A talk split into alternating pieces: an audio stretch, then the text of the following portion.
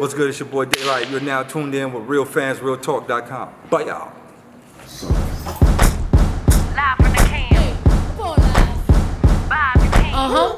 This is real fans, real talk. Talk. Real fans, real talk. We as real as you thought. Real fans. This is the pregame show. We're leading you right up to kickoff at one o'clock. We got a lot of sports to get into, man. We got NFL, we got some NBA, we got a little bit of boxing, and then we two games into the World Series. So of course we got to talk about that, man. But first things first, let me introduce my brother and co-host Trip Yung. Trip, how you doing today, bro? What's going on, man? It, it feels good to be back live. We've been rocking and rolling lately, man. They, they, they loving us out there too. Oh, the streets, the streets got a lot of love for us, man. You know, and, and we back into the swing of things because now we're giving the people the live. It's more interactive. We're able to answer questions right on the spot, which I love. And we got so much to get into. Again, this is prime time sports fan season right now. NFL, NBA, World Series. We're getting fights at the same time. So it's a beautiful time of year. And of course, it's Halloween, man. So so happy Halloween to all the kids out there that's watching as well. Yes, sir. Happy Halloween to all, you know, the grown-ups that went outside and got, you know, these little sexy costume out there ripping and running in, in these streets. Uh, you know, I, I like Halloween sometimes, man. You know, I be Yeah. having, I be having fun sometimes. You gotta have fun with it. You know that. You gotta have fun with it. But it, is definitely a great time of year, man. Uh, we got a lot to get into. Um, where do you want to start today, Trip? Like I said, we're going for about an hour and a half, right up into kickoff. So it's definitely a lot that we could talk about today. What you want to start off with today? Facts. Let's you know what? Let's let's let's jump right into it. Um, the you know arguably the best team in football right now, definitely the number one team in the NFC, um, has gotten a hell of a lot better on the defensive side of the football, and they were already pretty damn good playing defense this season anyway. But uh, the Philadelphia Eagles, which I'm a little bit upset about, they were able to bring over uh, Robert Quinn from the Chicago Bears, big time defensive player, and I think this edition is going to be like the way we talk about the Rams edition of Von Miller last season. I think that's what this acquisition does for the Eagles. Yeah, I, I love this move for the Eagles. We talked about a little bit on Friday Night Live series. Um, just more depth now along that defensive line. Um, you know about Jordan Davis, you know about Fletcher Cox. Now you add Robert Quinn to that mix, another guy who can get to the quarterback, 18 and a half sacks last year. Uh, I think this is an outstanding move for them. We talked about everything the 49ers did. We talked about the Cowboys possibly being a, a sneaky contender in the NFC. This to me separates the Eagles a little bit because now they solidify the defense that was already pretty good. Facts, facts, A- absolutely, bro. Um, I you know I think that this team, uh, you know this this acquisition is gonna make the Eagles very tough to beat. Like this was like literally the first time when I'm like, all right, hold on, Philly's legit Super Bowl contenders now. This was the first time Yeah. I've said that this season, just because you know I do, you know, understand that the Eagles have had somewhat of a lighter schedule uh this season um and you know the rest of the season they, they have somewhat of a, of a light schedule um but this acquisition here man this is going to make the eagles tough to tough to beat um you know what robert quinn can do for for them on the defensive end you know any team in the league would love to have uh robert quinn playing defense for them so Mhm. you know what I mean? Like I'm just I'm I'm pissed off, but you know, you, you gotta game recognize game, man. You gotta respect it. Yeah, I mean, of course, as a divisional rival for you guys, you don't want to see him there. Um, and obviously, we we see the leadership that he brings to the table because you see Roquan Smith was crying uh, when the news Yes. broke in Chicago that he was on his way out. So, but in terms of of what it does just for Philadelphia, I think it, it does separate them from the rest of the division. I think they were already the best team in the division. Now you add that type of pass rusher, and if he has the impact, as you mentioned, of what uh, Von Miller did last year when he went to the Rams, then you're talking about a Super Bowl impact. You're talking about a guy who completely changes the defense and now turns you into an elite defense and a true Super Bowl contender, which is what the Eagles are trying to accomplish this year. Um, again, I, I love the move on so many so many levels because the Eagles have so many draft picks, so much uh, draft capital moving forward that thi- this is what you're supposed to do. You can only play but so many of those rookies, right? Yeah. So you got to go get the vets that can give you an opportunity to win it all. For Robert Quinn, I think it's a great opportunity. I know the Bears didn't want to give up on him. They love what he brought to that team on the field and off the field, but they also are not in a position to compete for a Super Bowl. You know, they they're just rebuilding things right now around Justin Fields. So kudos to them to get him over to a contender and giving him a chance to play for something this year. Facts, facts. Uh, re- really, really quick. Shout out to um, shout out to Ryan. I see you in the chats over there. We talking Eagles right now. He said the Eagles need uh need need to get a running back.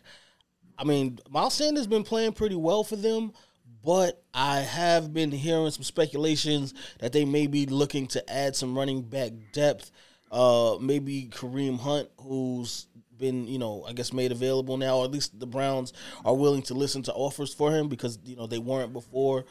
Um, we know Cam Akers is available uh, with the Rams. They haven't been playing him because they expect to uh, to to eventually trade him.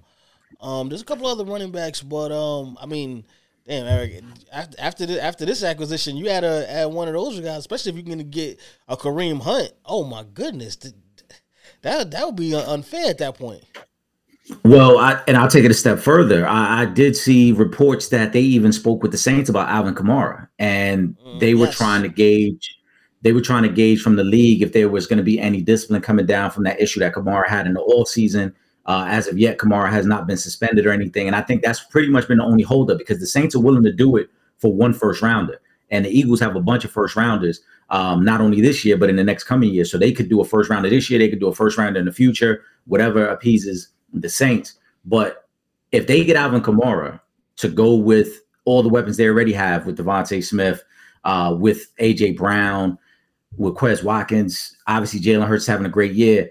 Now you're you're talking about a, a truly elite offensive and defensive team, uh, the likes that we probably don't see in the league right now. Buffalo is one overall on both sides of the ball, but I don't even think Buffalo has that many weapons. So, you know, the Eagles will put themselves in a different category if you're able to get Alvin Kamara. Yeah, that that's that that was the other thing too. I, I have been uh, hearing that that the Bills are trying to add some running back depth. Um, they already have probably the best defense in football, so you know the acquisition uh, you know, that the Eagles just made kind of just helps them get closer to that. But if you talking about adding a, a top level or at least upper you know upper echelon running back to that Bills offense, which is the only real spot on their offense where you can kind of be like, yeah, they could step that up. Um, I think at this point, Josh Allen might be their best running back out there. Um, but yeah, if the Eagles can add Kamara or Kareem Hunt, I, they're going to be a problem. They're to be problem. That that kind of you know would definitely blow out the the McCaffrey signing uh, in San Francisco that we spoke about last week. So I guess they you know they they they they're going back and forth trying to see you know, who can make the most pickups and, and, and make that run to the Super Bowl, man. But I like it. I'm hoping I'm hoping the uh the Giants can uh make make some moves at this point. Well, right now, right now it's an arms race. It's an arms race because you see teams trying to angle, uh, especially in the NFC, because I do believe it's so wide open. I think in the AFC we know the pecking order. It's, it's Buffalo, it's Kansas City, then there's everyone else. But in the NFC, it's really wide open and it's really about the matchups. If if we're able to stack out our roster the right way, then we can win any matchup. And that's what the Eagles are trying to do. That's what the 49ers are trying to do. Um, but but to your point about Buffalo as well, yeah, Buffalo definitely needs a running game. Uh, shout out to Ryan on that. They, you know, they gotta get that situation taken care of because I think it's a little too much wear and tear that they put on Josh Allen right now, especially with all the design quarterback runs and sweeps that they have him doing. They got to get a little more balance because balanced football is what wins in the playoffs. We've known it, we've seen it time and time again. Exactly, I, I agree with you a thousand percent on that. I'm looking forward to seeing you know where these pieces fall because I'm, I'm I'm hearing uh, rumblings about Jerry Jeudy possibly being on the move. A lot of a lot of wide receivers out there. You know, a lot of teams that could use uh, use some of these wide receivers. We spoke last week about Odell uh, Beckham possibly um, coming back within like the next couple of weeks. So I'm looking forward to uh, to seeing what's what's going on with that. The Giants did make one move.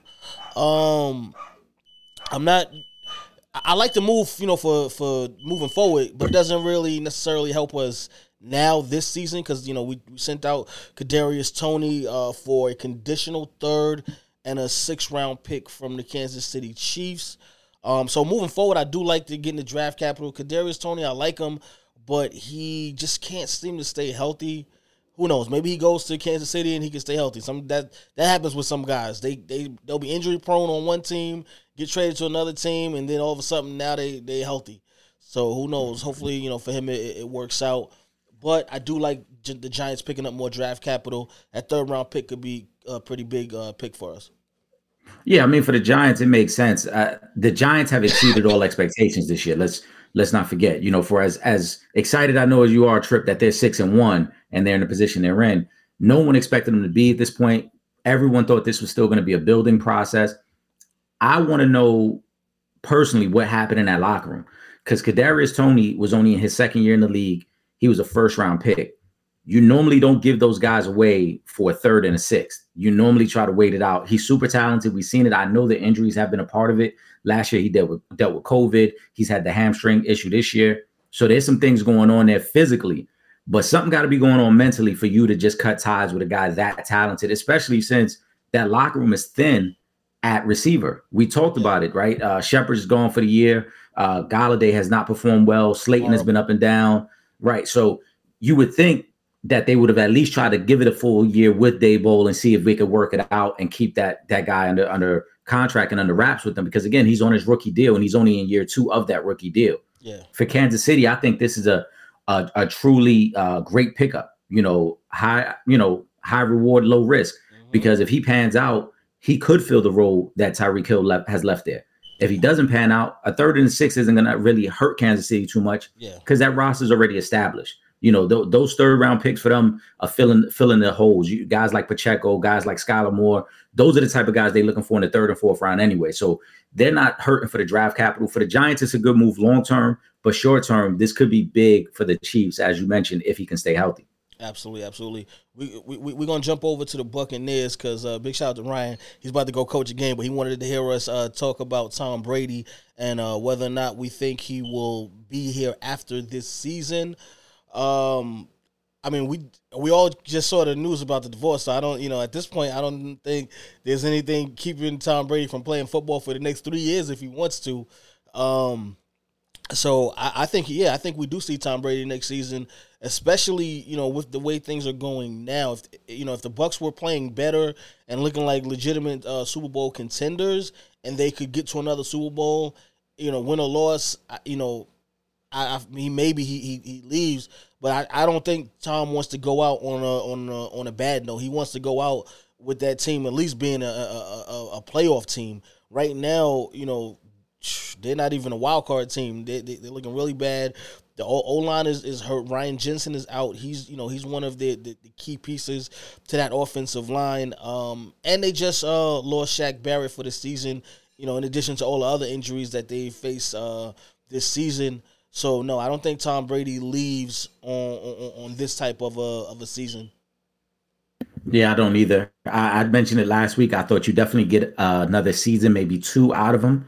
Um, I think with the divorce now being public and as they try to finalize it, it will be a tough season because there's so, so much stuff going on away from the field. But he won't leave on these terms. There was already speculation before the season that he was trying to angle out of Tampa anyway to get to a better uh, situation in terms of roster and team. So I think he'll revisit that idea. If Tampa is not close enough to competing for a Super Bowl by the end of this season, he'll revisit the opportunity to join somewhere else um, because there will be some teams that will still use and, and need Tom Brady for a chance to elevate themselves. So I don't think he's done. I think you get at least one more season, possibly even two. Yeah, I I, I- agree with you uh, on, on that one. Um, it's Tom Brady, man. That's the goat. You know, he, he he's definitely uh definitely going to be here, man. You, gotta love that about him. He's I mean, has this, has this been the longest uh you know career for an individual player, especially playing at, at this level? You know, you got you got to give it to that man. Um, but yeah, I think I think he'll be here at least at least one more season, if not possibly two seasons. I think we'll still see uh see Tom Brady. Um, other injury news: Bengals lose my guy Ja'Marr Chase for four to six weeks. That's a huge, huge hit for me in fantasy football because he just came off of a of a fifty one point performance for me in the league. So I'm a little upset about that one. Um, Eric, we we spoke about this division. Uh, you know, we know we know we know what the Steelers are not. We know what the Browns are not. It was pretty much gonna be a two man race between Baltimore and uh, and the Bengals, but now with the Bengals, you know, they lose their, their star wide receiver for a month and a half, maybe even two months. Um, how how do the Bengals fare? Can can they hold on long enough to keep them at least in in wild card contention? It's going to be tough. It's it's going to be really tough. I think the Monday night game could be a little bit of a trap for them against the Browns because the Browns are getting healthy defensively, and the Browns are going to get back to running the ball. But long term, you're talking four to six weeks for a team right now that's already sitting in second place. Um, the AFC East is super competitive. The AFC East looks like they're they're probably going to produce multiple playoff teams. So for the for the Bengals, I didn't think they were going to win this division to start with. It's tough. I think they may miss the playoffs now. This injury, where it lands, and because of all the issues they have on the offensive line, I think they miss the playoffs this year. Yeah, it you know sucks for them. That's a huge loss. And I you know I like Jamal Chase. I love the the chemistry that him and Joe Burrow have. You know, bringing that college uh, chemistry that they had straight into the NFL and kind of just going bananas. Um, that's a big loss for them. I, I don't I don't I don't think they uh I don't think they keep up with uh with Baltimore anymore. I you know Baltimore getting that win on Thursday night football, which was a very much needed win. You know, in accordance to this, you know they should at this point you know be able to to win that division. Um, but yeah, sorry, you know, so, sorry to the Bengals fans out there, but I think this that, this was your shot to kind of make that push. And without Jamal Chase, it's going to be extremely, extremely hard for them. Um, so yeah, I don't, I just, I, I don't, I don't see, I don't see it happening. I don't think they make it Yeah. back to the playoffs. Yeah, I mean they they lost. You know, the first two games of the season that they lost, uh, I think hurt them a little bit because when when anyone looks at the schedule, you kind of know who you match up well against and who you should beat. They were supposed to beat Pittsburgh week one. They were supposed to beat Dallas with Cooper Rush in week two because that was Cooper Rush's first start of the season, and so that already sent them behind the eight ball. But just just for argument's sake, like I said, they're four and three right now. They get the Browns on Monday night. I wanted to give you a couple games that's still on their schedule. They got to go to Tennessee. They get the Chiefs the following week after that. They still got Tampa, Patriots, Buffalo, and Baltimore on their schedule. That's five competitive teams. Aside from Tampa, Tampa may be out of the mix by that point. I, I don't want to write Tampa off because obviously they, they still have a legitimate shot to win their division, even if it's only with nine wins. But everyone else there looks like they're going to be a playoff team. Titans are leading their division. Chiefs are leading their division. Buffalo is leading the AFC. The Ravens are leading their division. And then you still got the Patriots and Bucks who are going to have a lot to play for because both those teams are expected to be in a playoff mix as well. Mm-hmm. So it doesn't really get easier for the Bengals. And like I said, if we're talking him being out for six weeks, that means he's going to miss the Tennessee and the Kansas City game. Yep. So it's gonna be it's gonna be a tough one. You know, T Yeah. Higgins, Joe Mixon. You know what I'm saying? Y'all better step it up if y'all want. If y'all want to have any shot, y'all gonna have to step it up and, and, and do more. You know, it is what it is. You lost your, your you know your, your your big threat, deep threat wide receiver, who's one of the best in the league.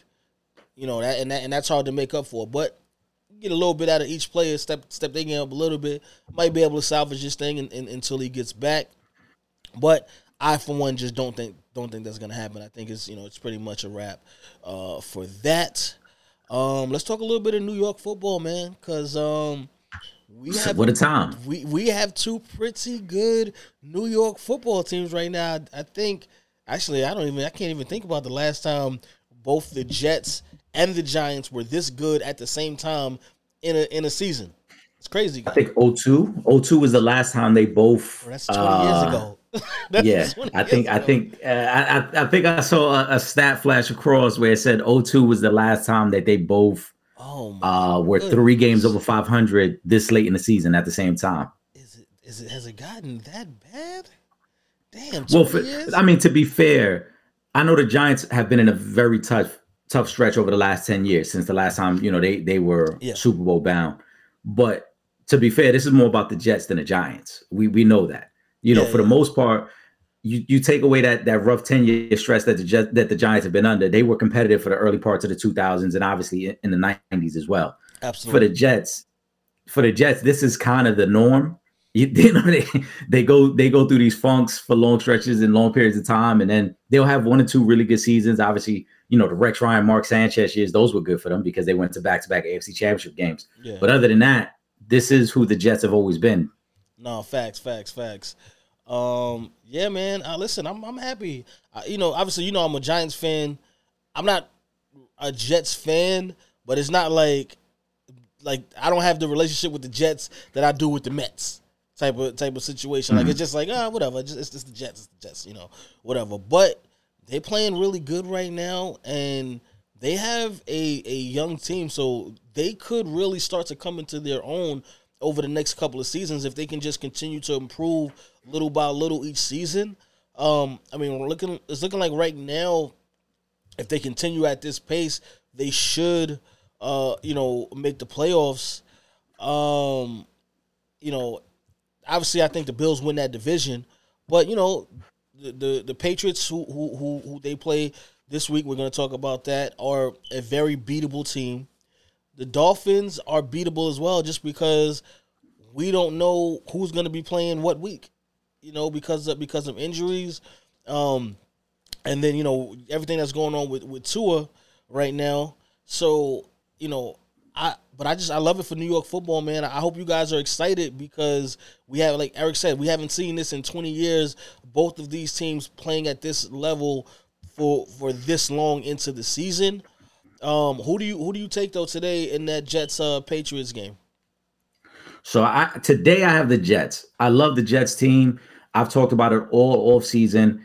This this was a team that kind of flew under the radar. Again, I didn't think they would be five and two, but I love their draft. I've loved their last couple of drafts. This year, obviously, getting Breece Hall, getting Sauce Gardner, getting Garrett Wilson to pair with what they got last year and Elijah Moore and Zach Wilson, and then Quinnen Williams the year before that. I love what they're doing on both sides of the ball. They're building the right culture. I think the Jets are truly one of those young teams that are going to develop into a contender. Today, I like them over the Patriots just because I think the Patriots are making a big mistake with going with Bailey Zappe.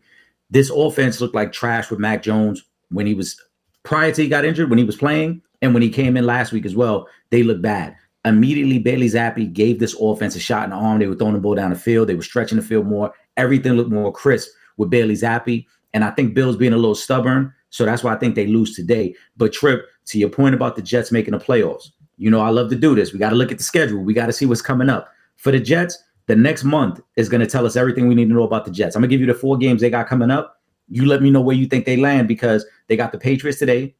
Then next week they got to go to Buffalo. They get a bye week. Then they got the Patriots again. And then they got the Bears at home. They got to find a way to go two and two, maybe even three and one in that stretch, because three of those games are divisional games. You can't lose all three of those divisional games. That's what makes today so important. You got to win today, then you got to find a way to be competitive with Buffalo. If they come out of that stretch two and two, and we're talking about a team that's seven and four, then it really shapes up well for them that down the stretch because after that Bears game, they still got some winnable games. They got the Lions, they got the Jaguars, they got the Seahawks on their schedule. So this is potentially a team that could get to nine or ten wins, but today is big for them. Yeah, I mean, listen, I'm gonna be honest with you. Most of those games that you said, if the Jets play the way they're playing, those are winnable games. Right. Outs- outside of the outside of the two Buffalo games, I think they probably wound up losing both of those games to Buffalo because I just think there's levels, and Buffalo is really in that upper upper echelon.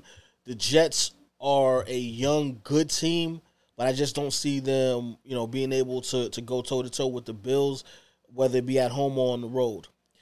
I do pick them to win. Um, I picked them already to win this game uh, versus the Patriots. Um, I think they can beat the Bears at home. I think they can go on the road and beat the Patriots a second time because I just don't like where the team is right now. That Minnesota game on the road is probably going to be the 50 50 toss up. Um, but they can beat Detroit. They can beat Jacksonville. They can beat Seattle.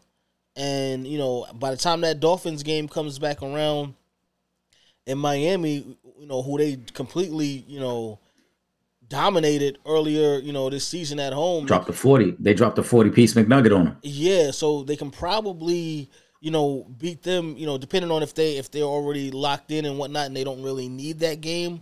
Um, but yeah, I, I think I think we see both the Jets and the Giants in the playoffs. And I don't know it was as did, did that year they were both good twenty years ago. Did they both make the playoffs too?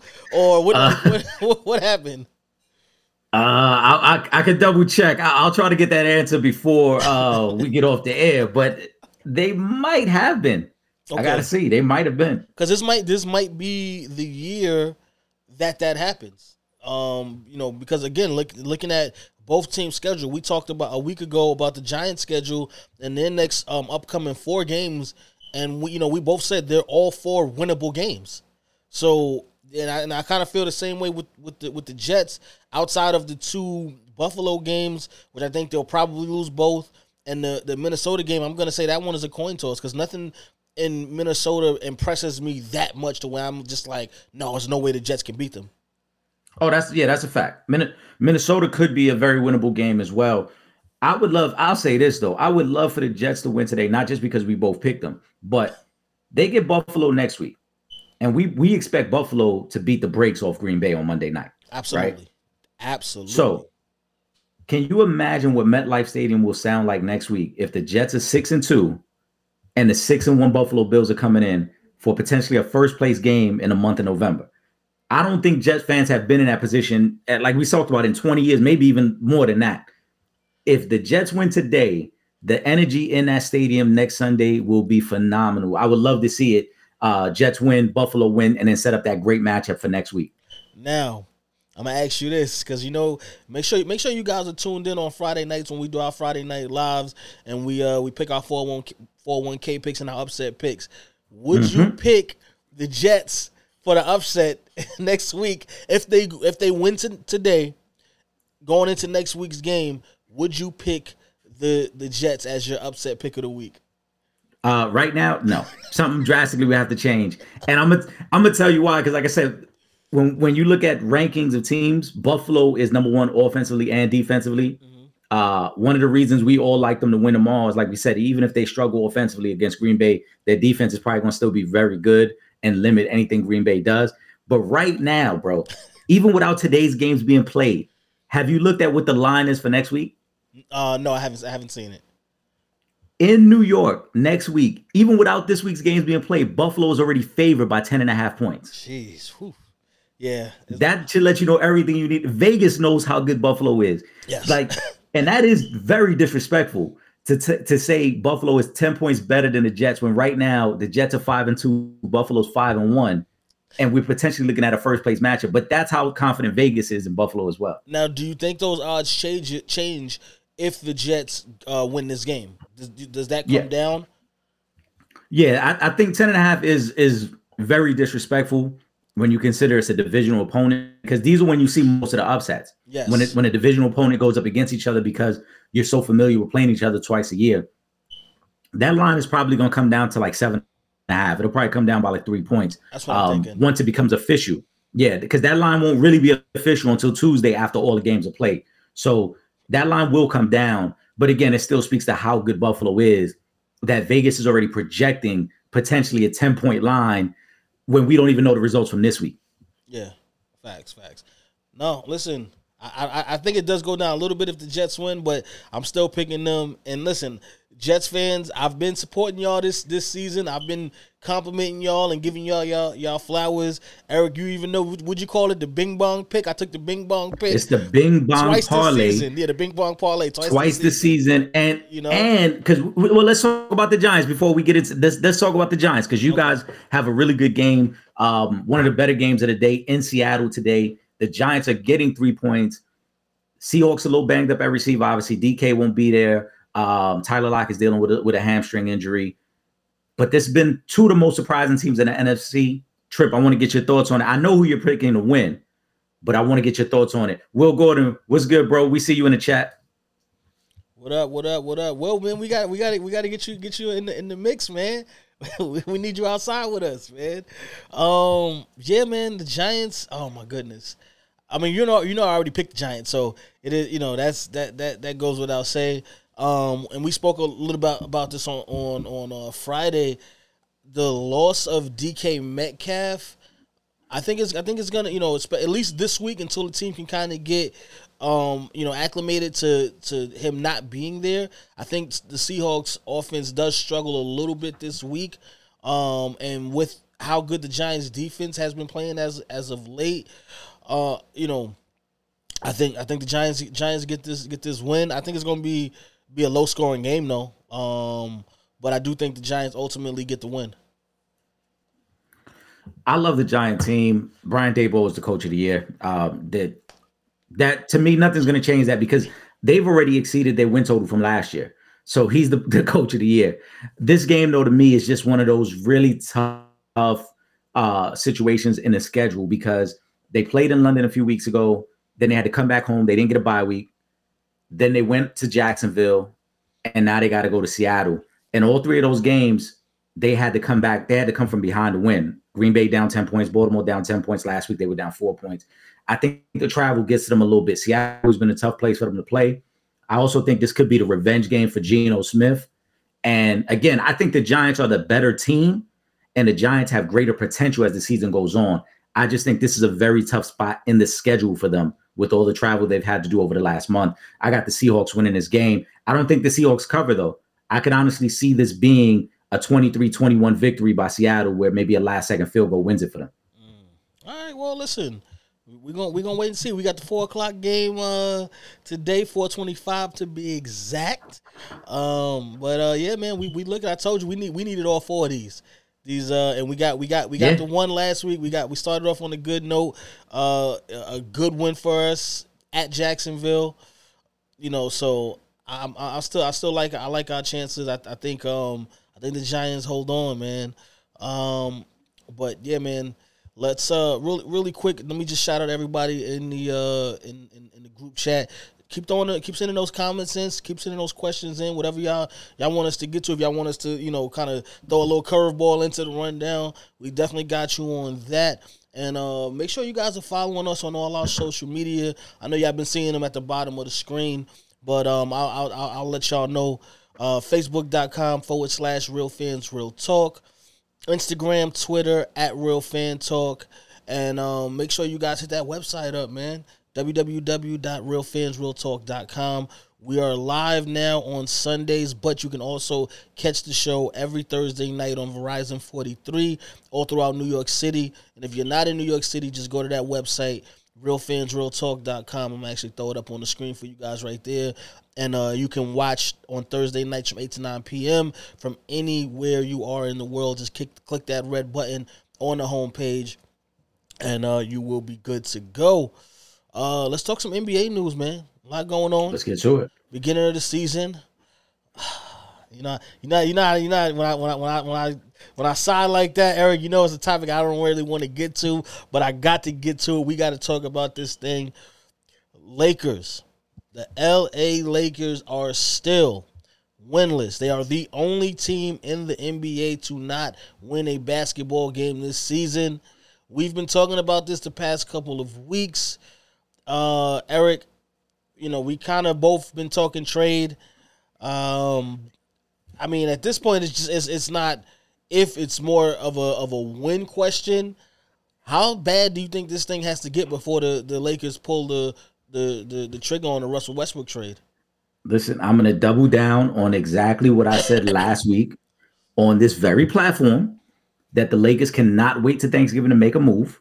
We've talked about it here. We talked about it on a Friday Night Live.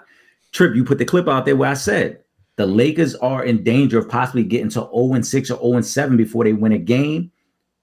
They got Denver coming up next. That doesn't look very promising at all. Then after that, they get the Pelicans. That don't look good.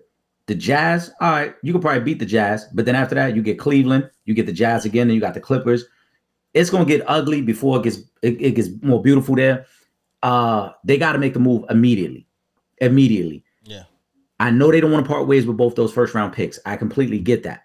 I know that you don't you don't have much to really offer anybody else because there aren't many pieces on this roster. But you have to make a move to get some sort of shooter and get some sort of balance on that floor because right now it's disgusting the way they're playing. These games aren't even competitive anymore, Trip. These games are over with four minutes to go. Like they're sitting Bron out with four minutes to go because these games aren't even competitive Yeah. this this continues, I know it's going to be a lot made about Bron chasing the, the scoring uh, title and and being an all time leading scorer and all that is, is fine and dandy. But you don't want this to become one of those seasons where no one is even interested in anything you're doing on the floor because it's over before it even gets started. We're just getting into November and we're already talking about this team needs to make a trade. They're five games in. It's ugly their Trip. They Yeah. got to do something immediately. Well, you know, guys like ourselves have been saying they need to make a trade before the season started. So just I just want to let the let the people at home know we have been, you know, talking that talk for for some time now. Um, I, I mean, what I don't know, man. It's like, what are you gonna let it get to zero and ten before you start saying, all right, maybe we should look into it. Um, you know, Eric, you you know my trade has always been I, I would like for them to go after Buddy Hield and Miles Turner, but you did um come to us with a very interesting trade um that actually been, been thinking about uh since Friday, which, which would have been a possible uh, trade to Miami, uh Kyle Lowry and uh Duncan Robinson uh for Russell Westbrook in, in one of those first round picks. Um hey, listen, Yeah, I, at this point it's like y'all better do something. Okay. Yeah, I mean, I, I had got in the lab and uh, you know, I might I might have had a few beverages and I got in the trade machine and I said, you know, let's let's figure this out because it, it the Indiana trade can't be the only trade. I know everybody's talking about it and it does make sense on paper. You get Buddy Hield, you get Miles Turner. But we already know the Lakers don't want to part ways with both those picks. Um, another trade that was presented that had been floating around the internet was Russ and a pick to Utah for Conley. This was before Bogdanovich got traded to Detroit. Conley, Bogdanovich, and Rudy Gay going back to the Lakers, which would have given them a little more depth, and Bogdanovich gives them the shooter. But again, they didn't want to part with both picks. So Utah ended up trading Bogdanovich to Detroit. To me, the Miami pick makes sense on both fronts. You get Kyle Lowry, who's a good defender. Not that the Lakers defense has been bad, because that's actually been the one shining spot of this team. Their defense has been good. But you get Kyle Lowry and you get Duncan Robinson, both guys who are much better shooters than Russ and therefore fit the roster better. On the flip side for Miami, I think they need more. They need more out of that point guard spot. Kyle Lowry just isn't the right fit. I, we talk about heat culture. We know all about heat culture, but they need a guy who can push the tempo, who can get the ball out of Jimmy's hands at times, and can give them a, a shot in the arm and a, and a boost of energy. And Russ would fit that perfectly. Also, Miami would get that future first from the Lakers because most people expect by 2025 the Lakers are going to be bad anyway, and that pick is probably going to be a top 10 pick. So I think it works for both sides. Lakers get a little more shooting, they get a little more balance, and it still gives them that extra pick to make the additional move. Because as I mentioned on Friday, even if you make the move for Hield and Turner, that doesn't solve all your issues. You still have depth issues coming off your bench. That's why they don't want to move both those picks in one trade. Yeah. Listen, it we, we, we both know what it is. The, the league knows what it is. The world knows what it is. The Lakers know what it is. It's just a matter of when are you going to be ready to say, "F that pick." we, we need to make some some some some moves right now.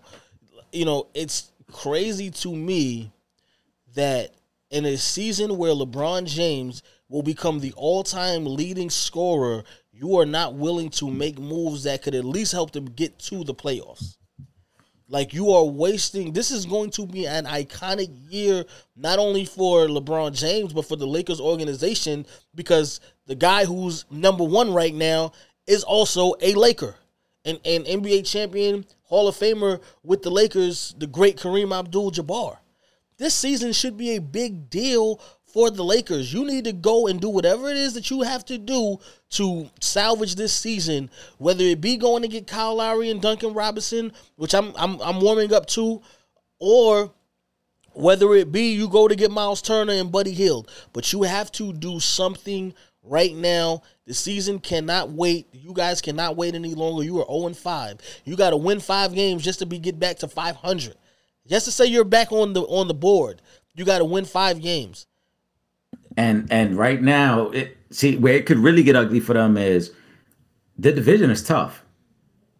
That division is very tough because Phoenix off the 4-1 start, Golden State is in that division. You know Golden State's gonna win 50 plus games, and you got the Clippers potentially could be a 50 plus win team. So we haven't even got to that part of the schedule. You haven't even got to the divisional games that again you're going to be an underdog because you don't really match up against those teams. So this could get really bad for them right away. Um, I'm shocked that, and like you said, you know, f them picks at this point. But I'm I'm shocked that they're taking this approach of trying to be conservative because that had they had no regard for draft picks when they went after Anthony Davis. They had no regard for any draft picks. They didn't care because in their mind it was like we can't waste these LeBron years. Bron came here to try to win. Let's get him the piece he needs. Now you did that but then you let all the supporting cast go. You traded all those rotational pieces for Russell Westbrook, and now you're you're kind of gun shy to make the move to get the pieces you need. You know, you didn't have to trade for Russ. We talked about this at the time. They didn't have to make the move for Russ. They could have stood with Kuzma, with KCP, with Caruso, and kept at least some of the rotational guys to give them more depth on that roster. They didn't, and now for whatever reason, they're shy to make a move for pieces they need. Yeah, listen, man, I, I don't get it, but um, I'm hoping that they that they, they they get it together and make that move. Uh, on on on the other side of that, the only team left in the NBA that is actually undefeated, the Milwaukee Bucks, champions from two years ago. I I, lo- I love it. I'm loving what I'm seeing from Milwaukee right now. We both kind of put them in the uh, Eastern Conference Finals at a, at a minimum this season. Um, but talk to me about Milwaukee, man, and how good they they are looking uh, right now. Maybe I, I would like to see them add a little bit, you know, uh, some depth maybe to the bench. But other than that, they are looking back to you know what we saw two years ago from them. I mean, Milwaukee, as you said, I, we were all in agreement that we're expecting a, a, deep run from the Milwaukee Bucks. I've got them getting to the finals this year and playing Golden State because I do think they're the best team in the East. I think Giannis is the best player in the world. Oh, by the way, they're doing this without Khris Middleton. So when they get him back, they then then they really get it going. What? Um, so I, I think Milwaukee is is coming out with a chip on the shoulder that we love to see from teams. They know they lost to a Boston team that they probably were better than, but they weren't fully healthy. So now they're coming out and they're showing everyone we are the best team in the league, and we're gonna continue to thump you guys and do what we got to do against you guys. This team is looking really good. Giannis is looking like Giannis. You could use a little bit more depth. Obviously, they don't have DiVincenzo anymore, so of, of course they they missing some things there. But just Giannis, what he's doing early on this year, he's averaging 34 and 14, Trip.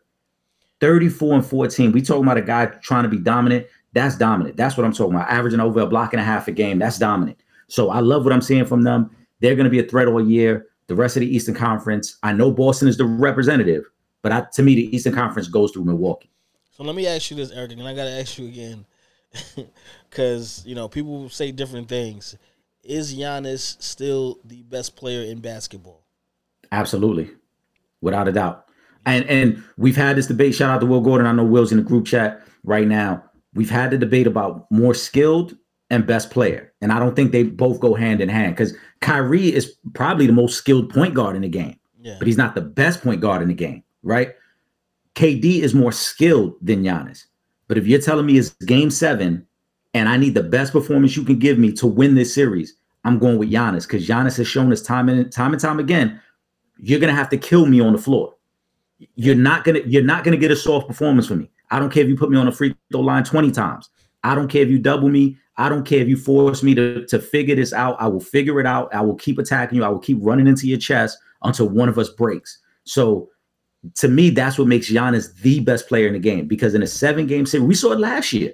Look at the numbers. Go back and look at the numbers he put up against Boston shorthanded. Yeah. And they and what did they they still took Boston to seven games. Yep. Boston needed all seven games to eliminate Giannis. To me, the best player in the game is number 34 Milwaukee.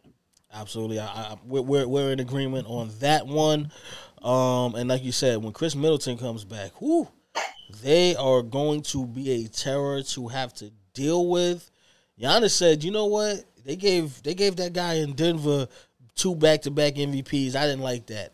And I'm and I'm and I'm coming for my for my third right now MVP. And if you get on my nerves, I might come for my second defensive player of the year award this season. Shout out to Giannis. Shout out to uh to the Bucks. And uh shout out to to to a guy right now who's playing in Chicago who is about seven points away from hitting that twenty thousand point club, and that is DeMar DeRozan, man. Shout out, man. Got to give that man his flowers.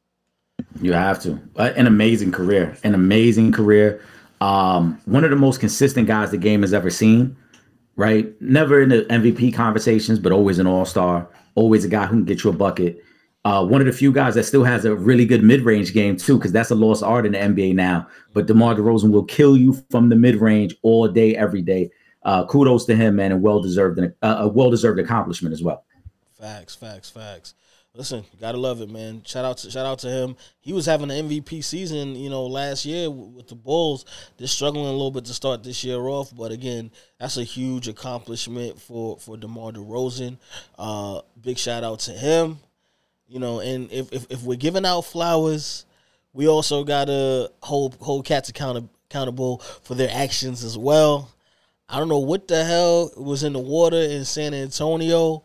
Uh, but uh, Josh Primo, guard for the San Antonio Spurs, uh, he's he's outside outside being a, a, a, a naughty naughty boy, exposing himself to to women, and it's pretty much gonna cost him his NBA career. Because the Spurs, they just they they wash their hands of him. They they cut ties. Um, he said he's going to be seeking some mental uh, counseling wish you the best, brother. I hope you know you get whatever services you, you need. You work on whatever you need to work on because this ain't it. What you doing outside, that ain't it. He he from Canada, so maybe they do it a little different over there. But um, I'll just say maybe I don't know. Maybe they do a little different over there. But you just can't be running around uh, exposing yourself yeah. to women, um, especially without their permission. You just run around. It's just a little wild, and we got to we got to tone down the language. This is a family show, but uh, and there might be something in the water in Texas in general because Deshaun Watson was in Houston when he was doing what he was doing. Oh man. But yeah, I'm just we got to call it what it is, Trip.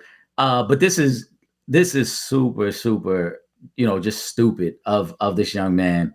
Uh, career is in jeopardy, and it's really even before career even started. He was only into his second year in the NBA, and so now the talent is there. Obviously, he was a first round pick of the Spurs, and even teams have called around just to see how serious and severe these allegations are before anyone even entertains the idea of bringing him in to their team and their organization. But like you said, it could be over before it starts. Um, it's going to take him some time to rehabilitate his image and the trust of any organization. And unfortunately, you know, your, your career may have may be over before you're 21, man, which which sucks. Yeah, because it's not like we're talking about a, a a top guy, a top you know a top draft pick, something you know what I mean. So you, you probably threw your threw your career away with this one. I you know I don't I, don't know what what was wrong with that brother, but hopefully he uses this time to reflect and get whatever help um that he that he he needs, and maybe he can get his life back on track and get a second shot in the NBA or maybe playing overseas or something. But yeah, man, you you got you got to do better, brother. And I will say this too, and it, it we shouldn't even have to say it, but we we we will. I applaud the Spurs for being swift in their decision and not, oh well, let's see, let's see what's going. On. No, no. The moment they heard about this, they cut him immediately. No nonsense, no questions asked. Get him up out of there. This is a well-run organization. Pop ain't standing for that nonsense. But also, we saw the way they developed Becky Hammon as a as a coach, and so now to to say, nah, we're not tolerating this either. Kudos to them. Yeah, listen, and you know this is the worst. This is the this is the worst possible time for you know for things like this to happen. We are in the still in the midst of the Me Too movement, and certain things will just not be tolerated, and certain things are going to be made harder for you to bounce back from. So, and it's, it's especially when you know you mentioned Deshaun Watson when you when you don't have that that type of of resume or talent level, it's going to be extremely hard for for you to bounce back. You know, at the end of the day, we're talking about businesses, and if you're a a top talent, somebody's going to give you a call.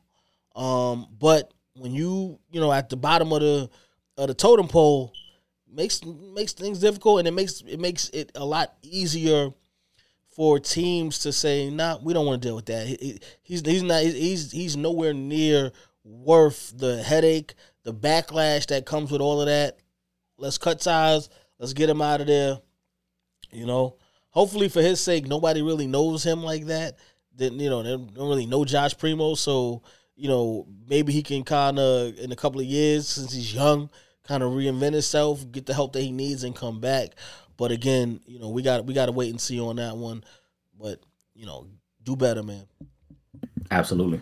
Um, while we in the, while we on the NBA, um, I saw my guy.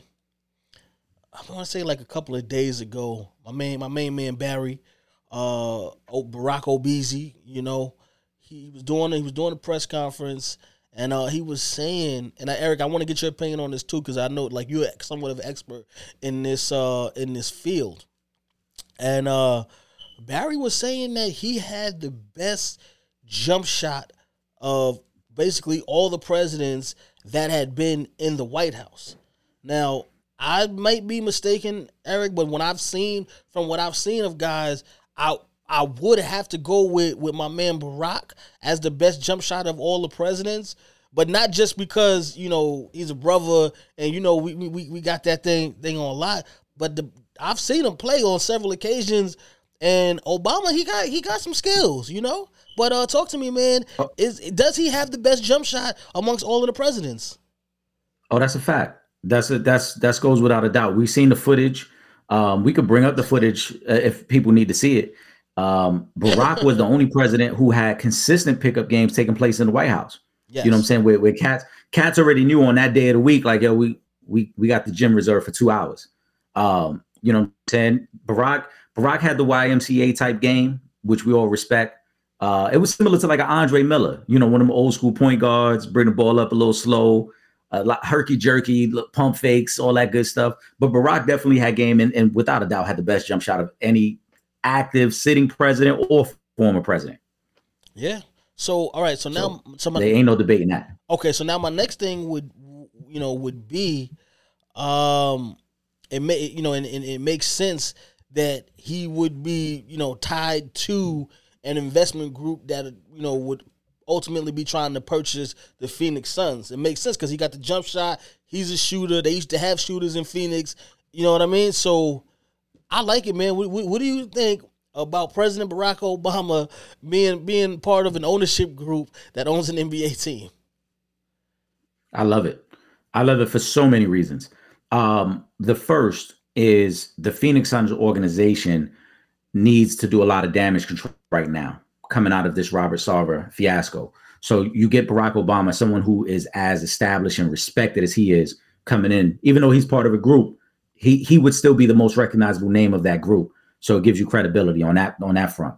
The second part I love about it is we can't forget that during the NBA bubble, when the players had the opportunity to really flex their muscle, and they could have really hamstring the league by walking away from the bubble, he was the one on the phone with LeBron, with Chris Paul, with uh, CJ McCollum, and a lot of the other leaders of the league, and kind of advise them as to what to do and, and how they could use their power in a positive way so that the games could continue and that the league would not suffer from those guys walking away from the bubble, especially after the NBA put so much money into the bubble in, in, in Orlando. So you have those factors.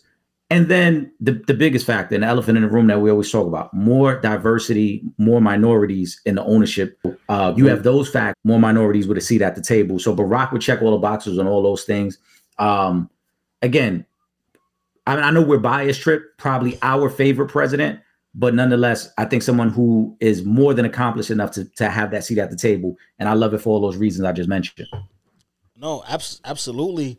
You know, we know the type of you know the relationship that that he has with several NBA players.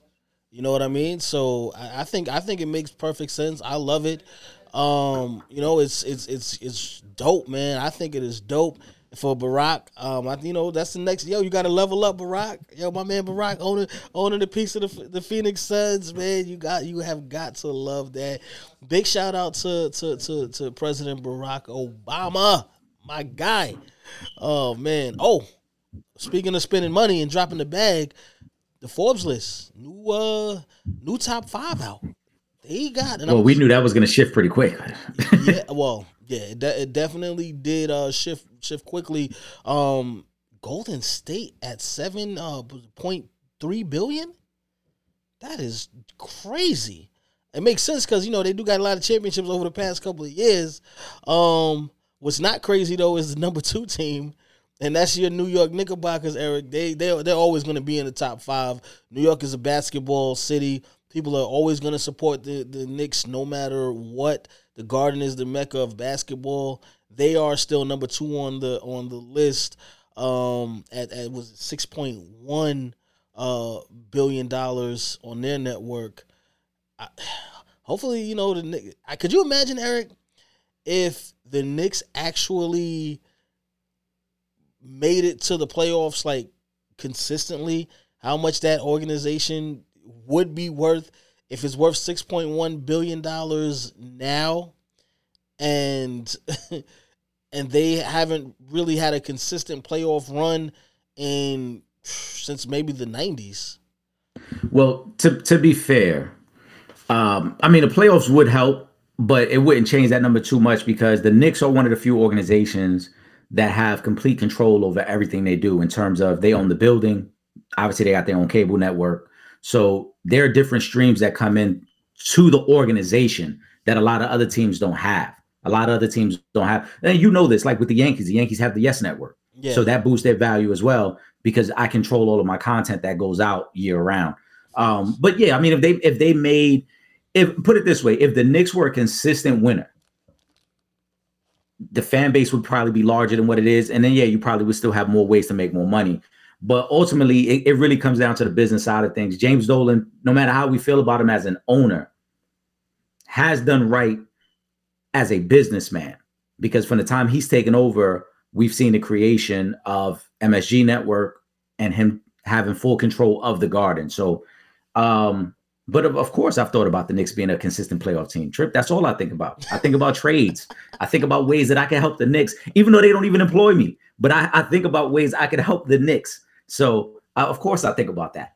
Because Eric, you're a hell of a fan. I will give you that. you have dealt with some torture over the years, and you were a hell of a fan. You know what? I gotta give I gotta give Knicks fans credit because for you to stick it out and ride with the Knicks for all these years, y'all are tough, man.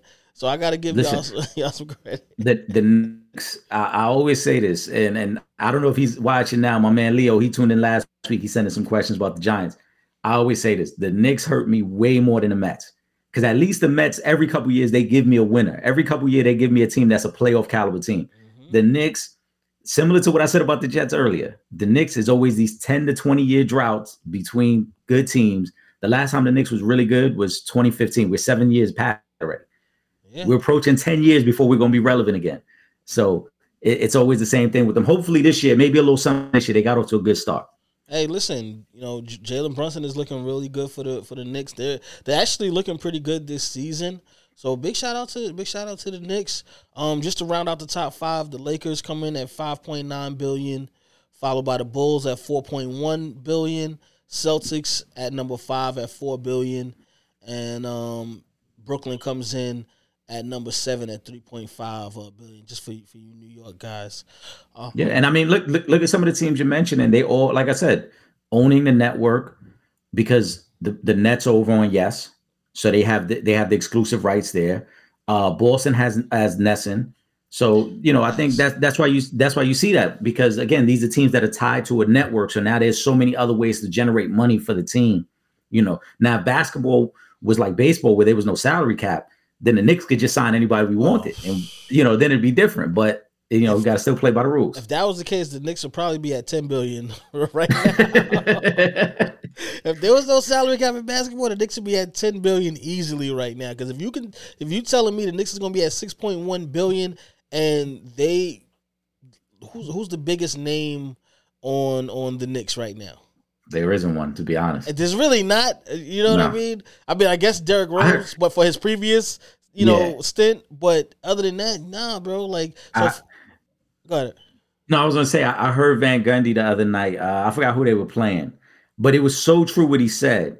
And his his whole logic on the Knicks was they haven't been able to land a star player, so they've got all these other decent players. He was like, if you did like a ranking, the Knicks don't have a player that's probably a top forty, top fifty player in the league, but they got a bunch of guys that are in that fifty to that fifty to seventy category. And it's true because Julius Randle ain't an all star. Jalen Brunson ain't an all star. Your next best player is RJ. He's not an all star. None of those guys would crack any top 30, top 40 list. None of those guys. But once you get to like 45 and on, then you'll see all those guys' names right behind that. Hey, it, it could work because if you think about it, right, most teams are gonna have one guy maybe in the top fifteen. So if you're lucky, you get two guys, but the rest of those rosters fill out, and then, then you be talking about guys that's like seventy and eighty. with the with the rest Yep. of those guys that fill out the roster. So you know, who knows, man. But um, shout out to the teams making money, man. Everybody's up. The bag is getting bigger uh, year by year. So big shout out to uh, to all of those teams. We about to go into a little bit of overtime as far as the show goes, but Hey, re- real quick, real quick. Yeah, yeah, I know. Because we, we're less than 30 minutes from kickoff. Just a quick update. The Broncos end up coming back to win that game, uh, 21-17 over the Jags. So that might save their season. Just it just might. Damn, I wish Jerry Jeudy could have got a couple more more yards, but you know it is what it is. I had a pretty good good game from from uh from him today. I was surprised that he even did what he did today. So I, I brought up the, the update because you talked about the trade deadline early, and I was thinking that like if they lose today, he he might be on a different flight home after that because they might start breaking it up on the way home. they might still be doing that, bro, because it wasn't Yeah. like this was nothing impressive that would lead me to believe that this thing is going to work out long term. So who knows? When the right offer comes along, you might, you know, teams might just take it. Um, but uh, really quick, baseball. We got the World Series going on right now. Um, unfortunately, the, the the Yankees nor the Mets is in the World Series this year, but you know it is what it is. We're gonna be back next year, man. But uh, we do got uh the uh the the, the Phillies and uh and, and Houston tied up one one right now. Uh, Philly took the first game. Uh, Houston took game two. Uh, who are you taking in the series though, Eric? Because we never even gave our picks for the World Series. We didn't we didn't get a chance to. Yeah, um, I, I dropped it on a, on a previous episode, but yeah, we didn't get a chance to talk about it. I got I got Houston in six. Uh, I just think they're the better roster overall, and I really want one for Dusty Baker. He's come up short a couple times. It happened with the Giants. Uh, happened with the Cubs. So I, I do think he's due. But I do think it's going to be an entertaining series. And if, if the first two games have been any indication, it will be. Uh, Houston was up five nothing in game one. Philly stormed back in one of the extra innings. Then yesterday, Houston got it going again. Their pitching was really dominant in game two, and they end up winning 5 2. So I think it's going to be good. The next three games are in Philly. You never know. Maybe Philly can handle business there. But I think they do get back to Houston for game six.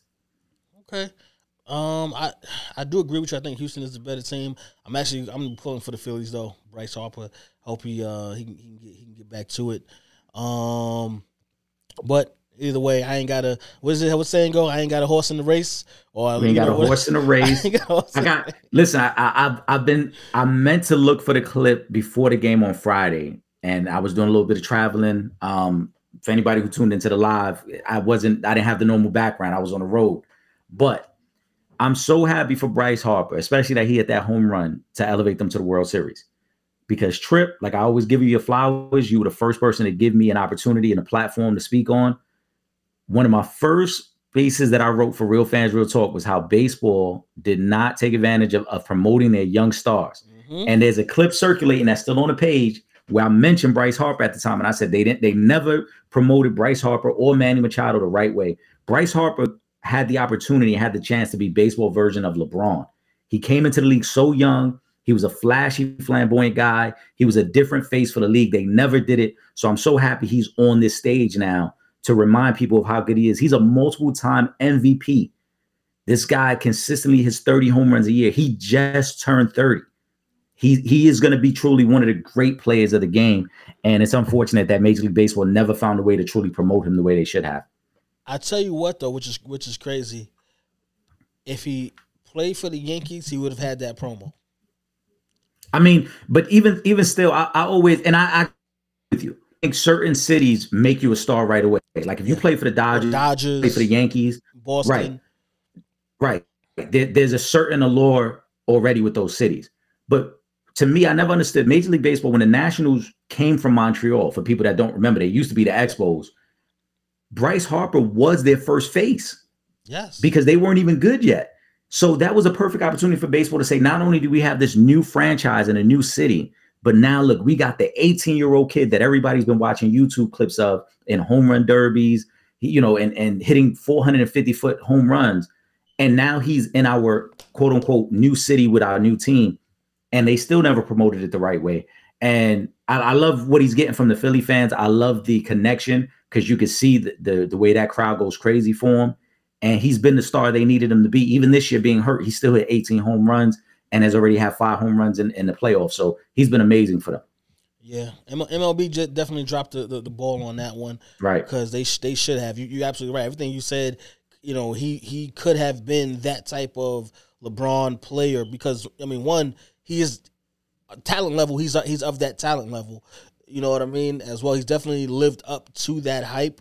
Um, but yeah, they dropped they dropped the ball on that. But that and and, and that's why MLB is kind of picking up the rear right now. That's why football, the mm-hmm. NFL, and the NBA is is kicking their butts. You know, right now because they don't have that promo. There's only certain teams where you're gonna get, you know what I'm saying? Like we mentioned, the, the Red Sox, the Dodgers, the Yankees, the Mets, you'll get it. You know, there's only certain teams where you're gonna get that crazy push. And it's unfortunately it's not a league wide thing. So it is what it is. We still got a couple more games of the World Series. I'm sure by the next week we'll probably be around if game six if in that vicinity. Um, by the time we get back to you guys on the uh, on, on on the live stream. Before we get up Yeah. out of here, uh, a little bit of boxing news.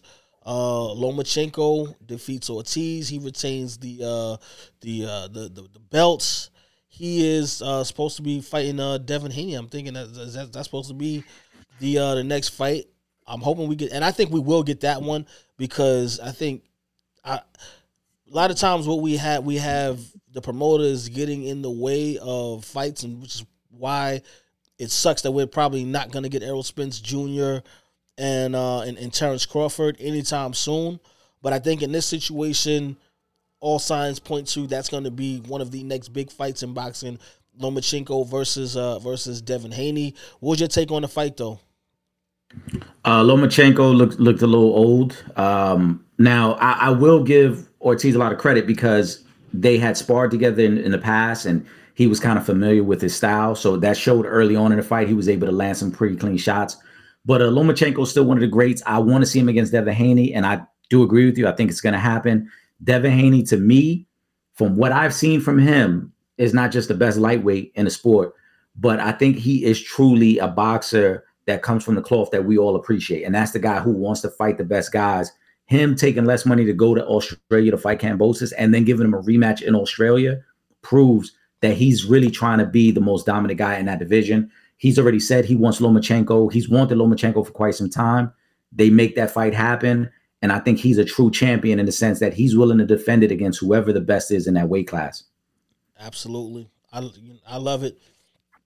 That's what we need more of in the sport of boxing. What we need less of in the sport of boxing is Jake Paul fighting these over the hill, not trained well, you know, fighters that none of which are boxers. Um, I, I watched I watched some of the fight, some of the uh, Jake Paul versus Anderson Silva fight. But when I'm when I'm just looking at the at the breakdown of this fight, you're talking about a 47 year old Anderson Silva coming out of retirement to train in the sport of boxing, which I'm sure he wasn't training box for boxing for professional boxing. Um, the past couple of years he's been in retirement. He might still be training, but I doubt it's in just boxing. So you're pretty much talking about a 47 year old retired Anderson Silva probably just starting to train vigorously over the past uh, what I guess month and a half, two months. Um, I'm just I'm just I'm just tired of seeing Jake Paul stack the deck in his favor and people just lapping it up. Like I'm listening to the announcers last night and D Rodden, and I'm just like, like y'all realize this is a another over the hill opponent who's not a boxer by trade going up against a 27 25 year old kid who's been training professionally for the past what five years now maybe Four four years Four- officially. He's been training. training Mhm. for the past for the past four years. I already knew this that Anderson Silva wasn't going to be the one to put an end to this BS. Um, the only good thing that came out of this thing, which I actually this was like the one thing where I was like, you know what, I got to give Jake Paul a lot of respect on this. The bet that he made with Anderson Silva uh, prior to the fight, where if Anderson Silva won, Jake Paul would fight him in a kickboxing fight, which obviously we knew that was never going to happen. But if Anderson Silva lost, he has to become the president of an organization that Jake Paul is going to start. to help MMA fighters get more money um, in their fight purse. So that I was like, you know what? That I, I, I, I mess with. That I really, I really mess with. I think that was dope of Jake Paul to do that. Um, who better than Anderson Silva to be the president of an organization like that? Um, the only person, you know, maybe like one of the Gracie brothers or or something like that. But I think An- Anderson Silva is a prime candidate because he's someone who's had a, a great career um, in, in in UFC and MMA period. So I think he is the the best guy to do that. And I and I and you know I got to commend Jake Paul on that one.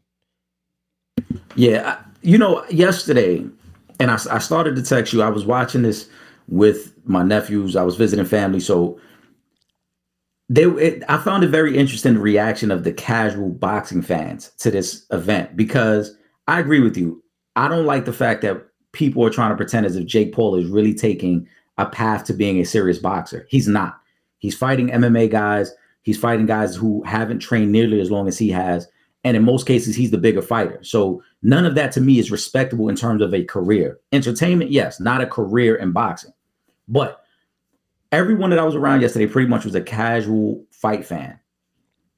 They really didn't know who Anderson Silva was. They couldn't name you five of the top boxers in the world aside from Canelo because Canelo is one of the few household names and Floyd, but Floyd no longer fights.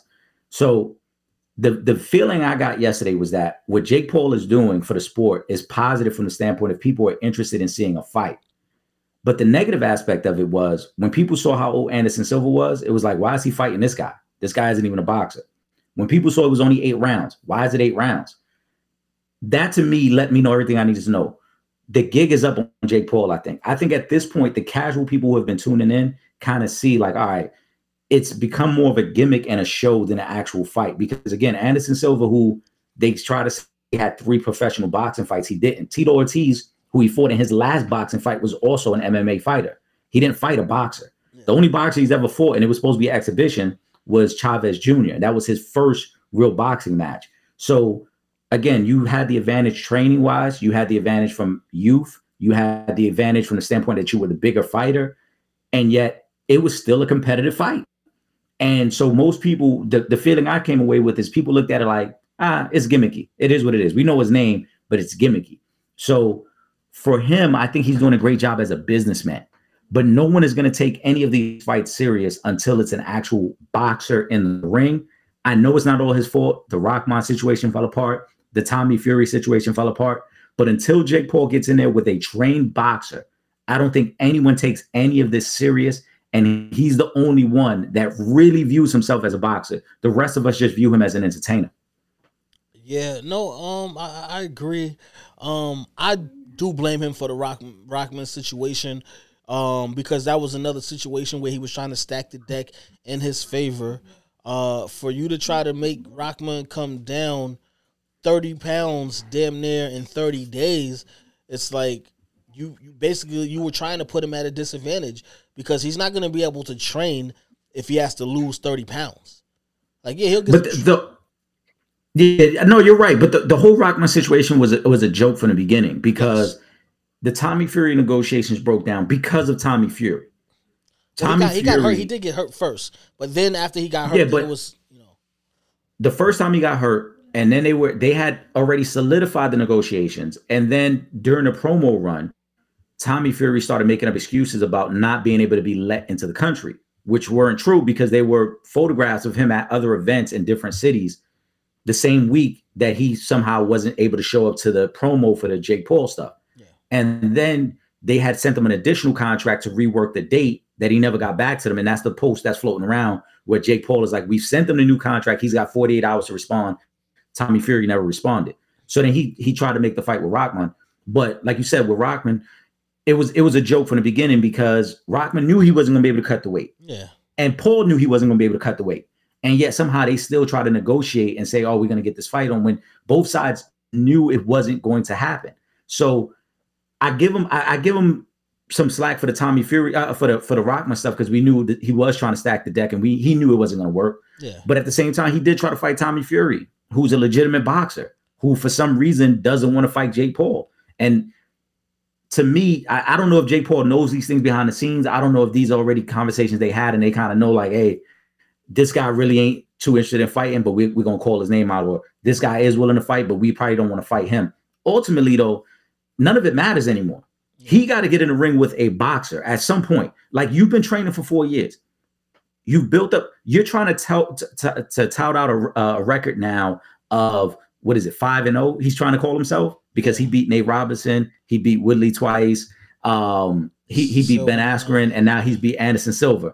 So I don't want to see a record come up anymore on the bottom that says five and zero as if you fought boxers when you didn't fight boxers. Yeah. And he loves to say, "Oh, no boxer at this point in their career was a household name, headlining pay per views." Yeah, because the actual boxers were fighting boxers. Yeah. That's there's a stepping stone that you take to get to become an elite boxer. Yeah. If if that was the case, then why isn't Gervonta Davis fighting UFC fighters and putting that on his resume? Yeah, exactly. And you know, even even with that, it's like, yeah, they're not gonna get the notoriety because we're generally talking about two unknown fighters fighting each other. Nobody jumps out the gate in their first fight and fight someone that has the the notoriety or, or let's say or the clout of uh Canelo or uh, Ryan Garcia or Gervonta Davis. No, you're generally going to be fighting. If you're an unknown, and you know, turning pro, you're generally going to fight somebody else who's unknown and doesn't have a name. You're fighting guys who already have brands that are huge from whatever respective sport that they're in, whether it be Anderson Silva, Tyron Woodley being legends in in MMA, or Nate Robinson being a, a, a four time dunk contest champion in the NBA. We know all of these guys already. They it's, it's you know it, it has nothing to do with you know their boxing. They already have brands outside of what they're doing. So yeah, you get the leg up because these guys already had their brands built already, and you're just bringing it together. And you have your own brand because you are a YouTuber and you have this following. But let's let's be clear: if you were an unknown novice fighter, you would not be doing the things that you're doing as well. You're you're capable, which is great for you because you have built up your platform to where you know you can you can sustain yourself off of it. But let's not act like it's something that is not. Because again, if you were an unknown boxer fighting, you would be fighting other unknown boxers, and you would not have this type of notoriety. You would not be able to make the type of money that you're making off of these fights. 'Cause at the end of the day, these are celebrity exhibition fights. That's really all it is. It's it's celebrity fights, and like you said, you you have the appeal because yes, you had Anderson Silva fans who tuned in yesterday. You had MMA fans who tuned in yesterday. You had boxing fans. You had Jake Paul fans. So you have four different aspects of it tuning in for whatever their, their own reasons were.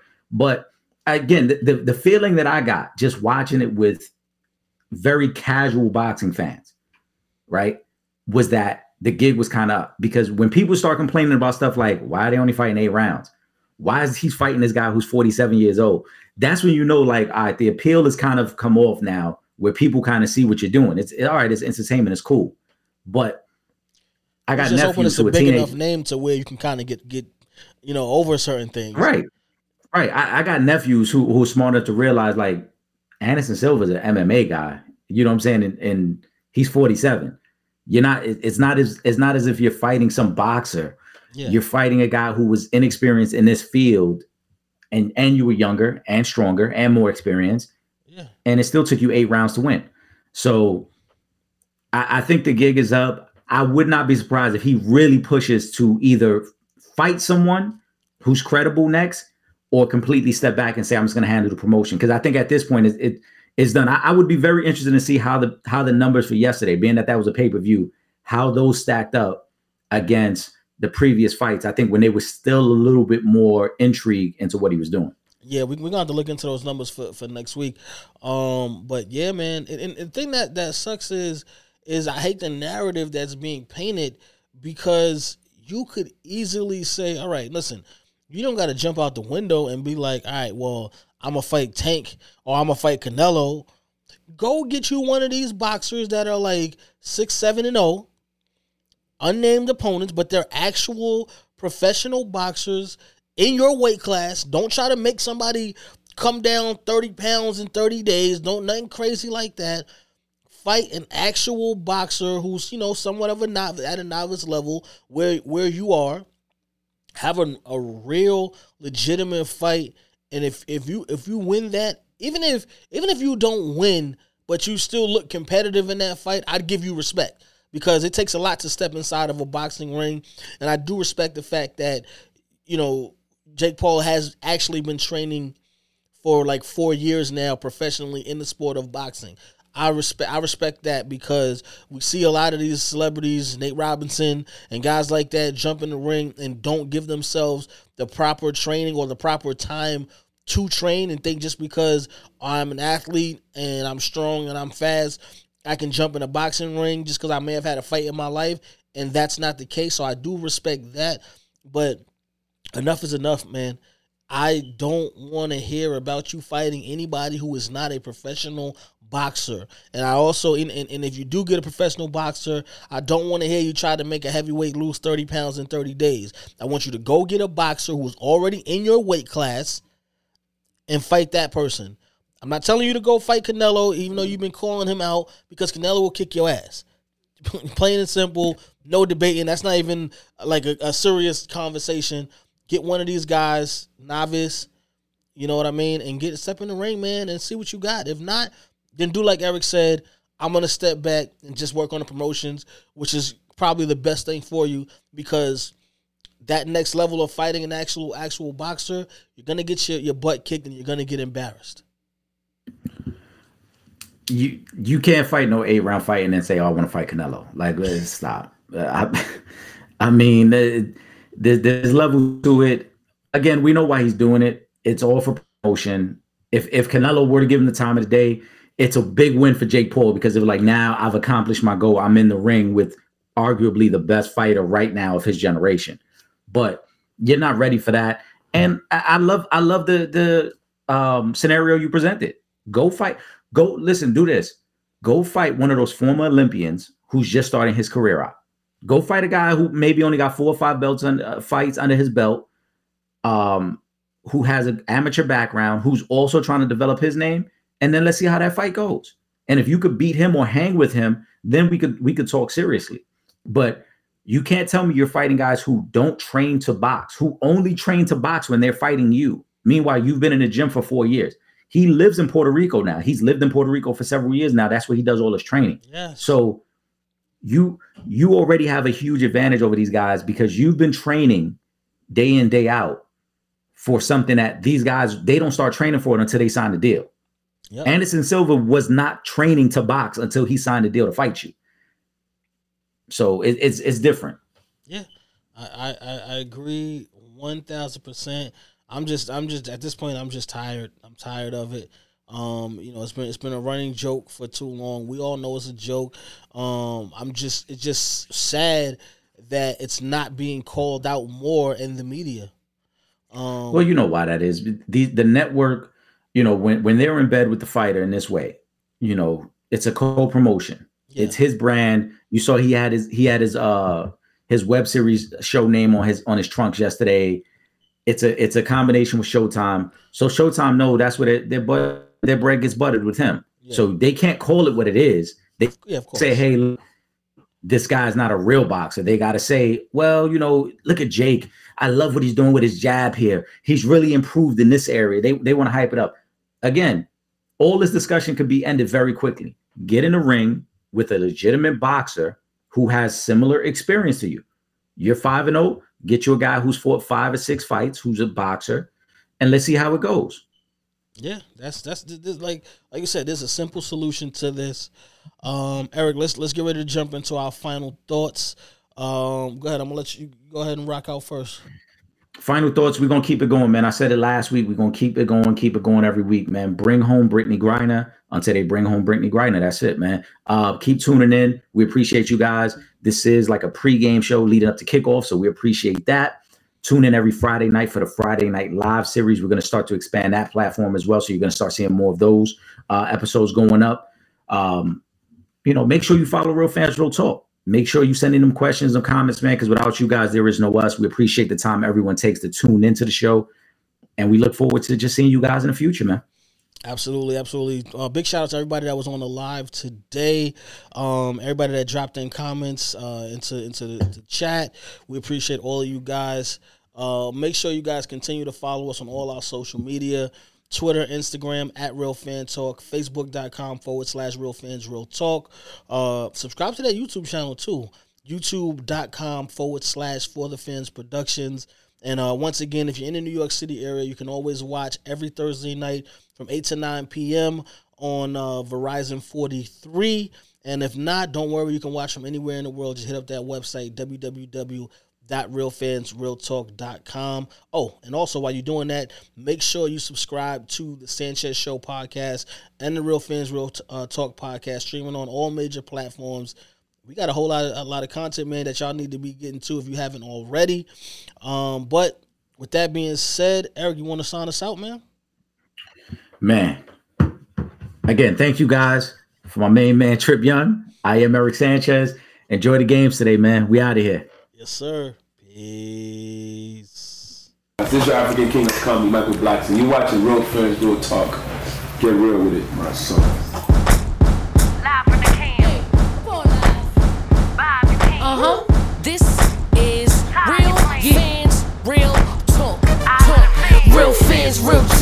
as real as you thought. Real